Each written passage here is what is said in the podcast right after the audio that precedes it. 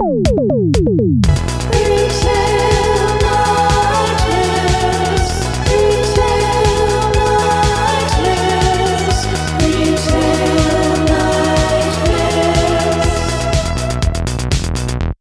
to Retail Nightmares podcast. My name is Alicia Tobin, and this is a very special 250th episode of our podcast. Uh, we are still recording from quarantine, and this week we have for you a play entitled Farmer Man. Who is he? Where is he? By Alicia Tobin. The year was 1975. The Vietnam War had just ended, and the boys that had left their small hometowns all over the USA returned broken and bitter men. Jobless, hopeless, legless, eyeless, and buttless. I mean, there was all sorts of loss. But the greatest was the loss that they experienced when they were not welcomed back with open arms. America, the country, had untied the national yellow ribbon round the old oak tree years before and moved into the sexy days of disco and cocaine and President Ford. Oh, and the movie Jaws. That part is good. We still like Jaws. Good meme stuff now. 1975 wasn't a monumental year for Leslie Farmoman. He was barely a soul when he returned from Vietnam, where he had been a terrible soldier, having no kills and having been shot 13 times on his first and only tour. The poor farm boy found himself waiting at a bus stop for seven days, where his mama and pops had promised to pick him up and drive him home to Elkins, West Virginia, only to find out a day later, when his tired feet brought him home, that his only family, the aforementioned mother and father Farmoman, had died in a collision with the Elkins train on their way down to retrieve their one and only son after his harrowing time fighting a fight no one would ever win.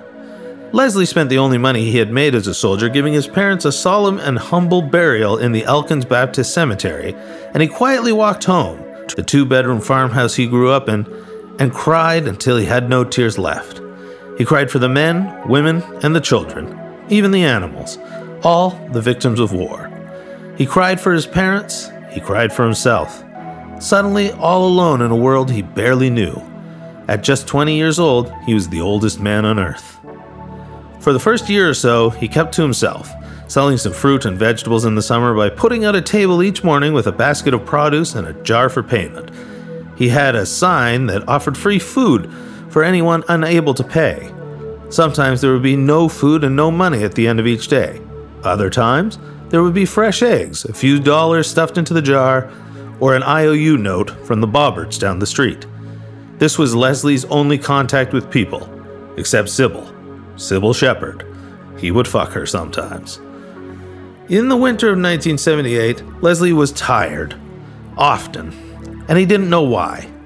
He didn't feel like getting up to do much, but when he did, he took care of the house, brought in the wood, and made sure to read a few pages from the good book, Archie's Digest.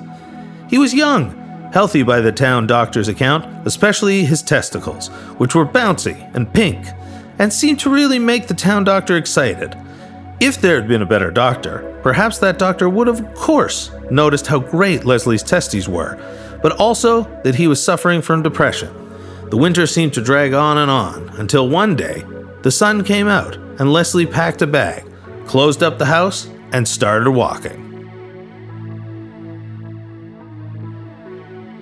Chapter 2 Where is Farmer Man? Interior Jessica and Jay's evening. A man dressed like a private detective, who is a private detective, is interviewing Jessica. Jay is not in the room yet. He shows up later, but you gotta wait, okay? When was the first time I met Farmer Man? I think it was here in my house. He just showed up one day at the podcast. He was so shy at first, he wouldn't look at me with both eyes.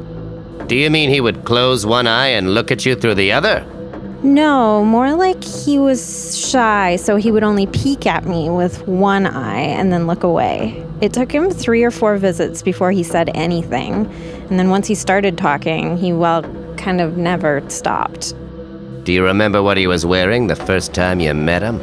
Yes, what he's always wearing a red plaid shirt with a t shirt underneath that reads, I love hay, toilets, and a pair of carpenter jeans.